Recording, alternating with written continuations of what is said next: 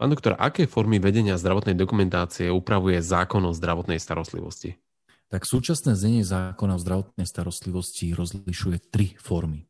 Tá úplne primárna, ktorá je uvedená ako vlastne východzia forma, ktoré má každý poskytovateľ zdravotnej starostlivosti viesť a zdravotnú dokumentáciu, je vedenie zdravotnej dokumentácie v elektronickej zdravotnej knížke. Toto je obrovská zmena, ktorá začala platiť pred dvoma rokmi. Ak sa nemýlim, tak práve 1.1.2019 sme sa zobudili do krásneho prvého dňa nového roku. Niekto vyležiaval bolesť hlavy možno zo Silvestra, ale u poskytovateľov sa zmenilo okrem dátumu roka aj to, že zrazu všetci povinne museli začať viesť zdravotnú dokumentáciu v elektronickej zdravotnej knižke čo sa mi zdá ako, ako že normálne, že zmena paradigmy. Že to je neuveriteľná obrovská zmena. Mne sa zdá, že trošku to nebolo úplne tak odkomunikované vopred a že poskytovateľia neboli na to e, jednoznačne pripravení. Lebo jedna vec, že už predtým nejaký rok, dva e, viedli zdravotnú dokumentáciu tým spôsobom, že mali byť napojení do elektronické zdravotníctvo, ale to neznamenalo, že viedli zdravotnú dokumentáciu v elektronickej zdravotnej knižke.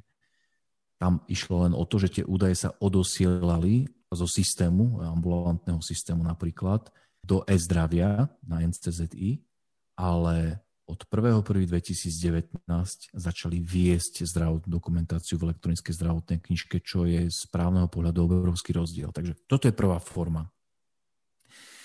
Druhá forma je písomná forma. A tretia forma je vedenie zdravotnej dokumentácie v elektronickej forme s kvalifikovaným elektronickým podpisom.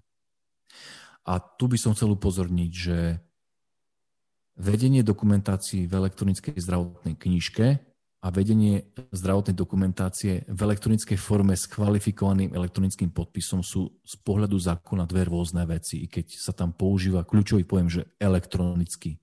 To som sa chcel opýtať, aký je medzi nimi rozdiel? No, dnes sa, mám taký dojem, že ten rozdiel už e, stiera, pretože ono to vychádza trošku aj e, z minulosti, kedy sme nemali e-zdravie a sa v tej základnej podobe alebo východzej podobe aj dneska to ešte stále tak v podstate v praxi väčšinou platí, že poskytovateľia majú dojem, že si tlačia karty, záznamy. Ale to už je len ako keby vytlačenie, hej, keď je napojená ambulancia na e-zdravie, tak ona vedie cez elektronickú zdravotnú knižku a to, že si to vytlačí a, založí, tak to vytlačený, ten materializovaný zápis, to už nemá povahu ako zdravotnej dokumentácie, to ako keby vytlačenie, hej, že to je, tam je ten rozdiel ako keby. No a kedysi, keď sme nemali aj zdravie, tak už zákon dlhé roky umožňoval viesť zdravotnú dokumentáciu v elektronickej podobe. Ak ste teda mali zaručený elektronický podpis, dneska je to kvalifikovaný elektronický podpis, ale tým, že sme už prešli pomaly vlastne ehm, na e-zdravie, tak z môjho pohľadu už sa ako keby ten tretí typ, ehm, jeho zmysel sa mi stráca. Už nevidím tam nejaký veľký zmysel, ale stále ho v zákone máme. Lekár sa môže sám rozhodnúť, ako bude viesť zdravotnú dokumentáciu, alebo sa prechádza od tej papierovej podoby do elektronickej a nepriamo je do toho tlačený. No práve to si myslím, že nebolo dostatočne odkomunikované. Celkovo sa mi zdá, že naše e-zdravie, to e-zdravotníctvo je taká ako keby zakliata dedina. Že niečo sa tvárime, že funguje, alebo sa snažíme alebo niečo sa aj deklaruje, že funguje, ale mm, to vnímanie tej odbornej obce, lekárskej obce, zdravotníckých pracovníkov, býva odlišné od toho, čo štát chce, aby nastávalo, alebo čo štát chce, aby sa dialo. A toto si myslím, že presne platí aj pri tých formách vedenia zdravotnej dokumentácie. Štát jednu prišiel a povedal, že, že normálne, ak vypínaš na svetle, že svieti, nesvieti, a zrazu štát povedal, že tak od 1.1.2019 vejdete všetci v e-zdraví. No a to nie je pre pána kráľa také jednoduché. Že si predstavte, že stovky rokov sa viedla zdravotná dokumentácia na papieri. Že to není len, že posledných 10, 15, od nepamäti sa viedli záznamy o pacientovom zdravej, keď sa zapisovali na papieri. Že preto ja hovorím, že to je zmena paradigmy. A práve v tom je aj ako keby ten problém z môjho pohľadu, že dnes je to nastavené tak, že všetci musia viesť väz zdraví. Všetci, paušálne. A písomná forma je len ako výnimočne umožnená. Že je to presne stanovené, že písomne sa vedie len keď sa vyžaduje písomná forma, a to je pri písomných informovaných súhlasoch, alebo ak ide o záznamy, ktoré sú nad rámec elektronických zdravotných záznamov, to znamená nad rámec toho, čo dneska v e-zdraví je možné vlastne importovať do e-zdravia, alebo tretia možnosť je vtedy, keď je nefunkčný informačný systém poskytovateľa alebo nefunkčné zdravie. To znamená, ako keď vypadne. Tak vtedy, keď poskytnem zdravotnú starostlivosť, tak ju vediem v písomnej forme. Ale v iných prípadoch nie.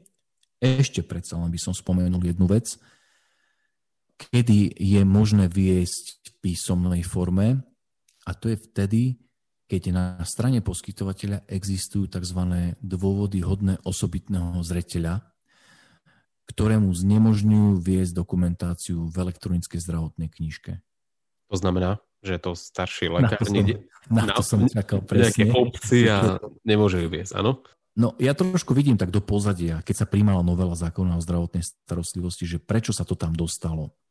A tá pravda, tram tada, tada, prečo sa to tam dostalo, bolo to, že keď boli vlastne zástupcovia poskytovateľov oboznámení s tým zámerom že od určitého dátumu sa prejde na e-zdravie na tvrdo, že sa bude viesť zdravotná dokumentácia takto, tak oni si veľmi vedeli rýchlo predstaviť, čo to bude pre poskytovateľov znamenať, hej, pre, pre starších lekárov, akože pre pána kráľa, veď my máme prestarnutý stav zdravotnícky, ale my potrebujeme tých lekárov.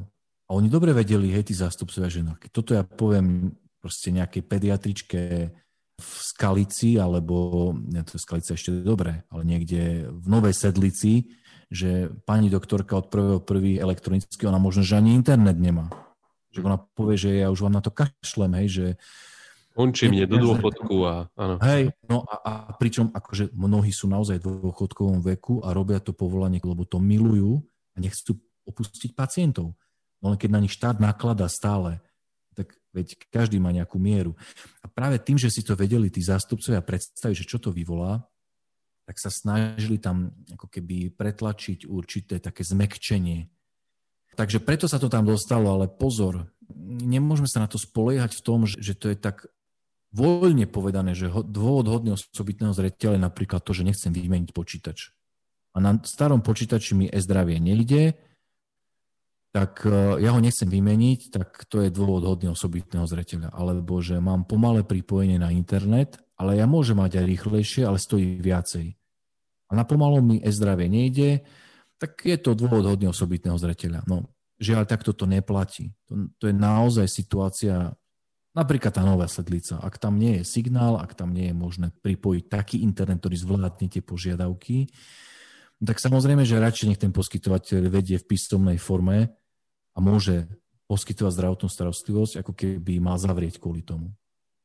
Takže tie dôvody treba vnímať asi z nejakého takého objektívneho hľadiska. Podcasty Buď právny profík vznikajú s podporou spoločnosti Krka Slovensko.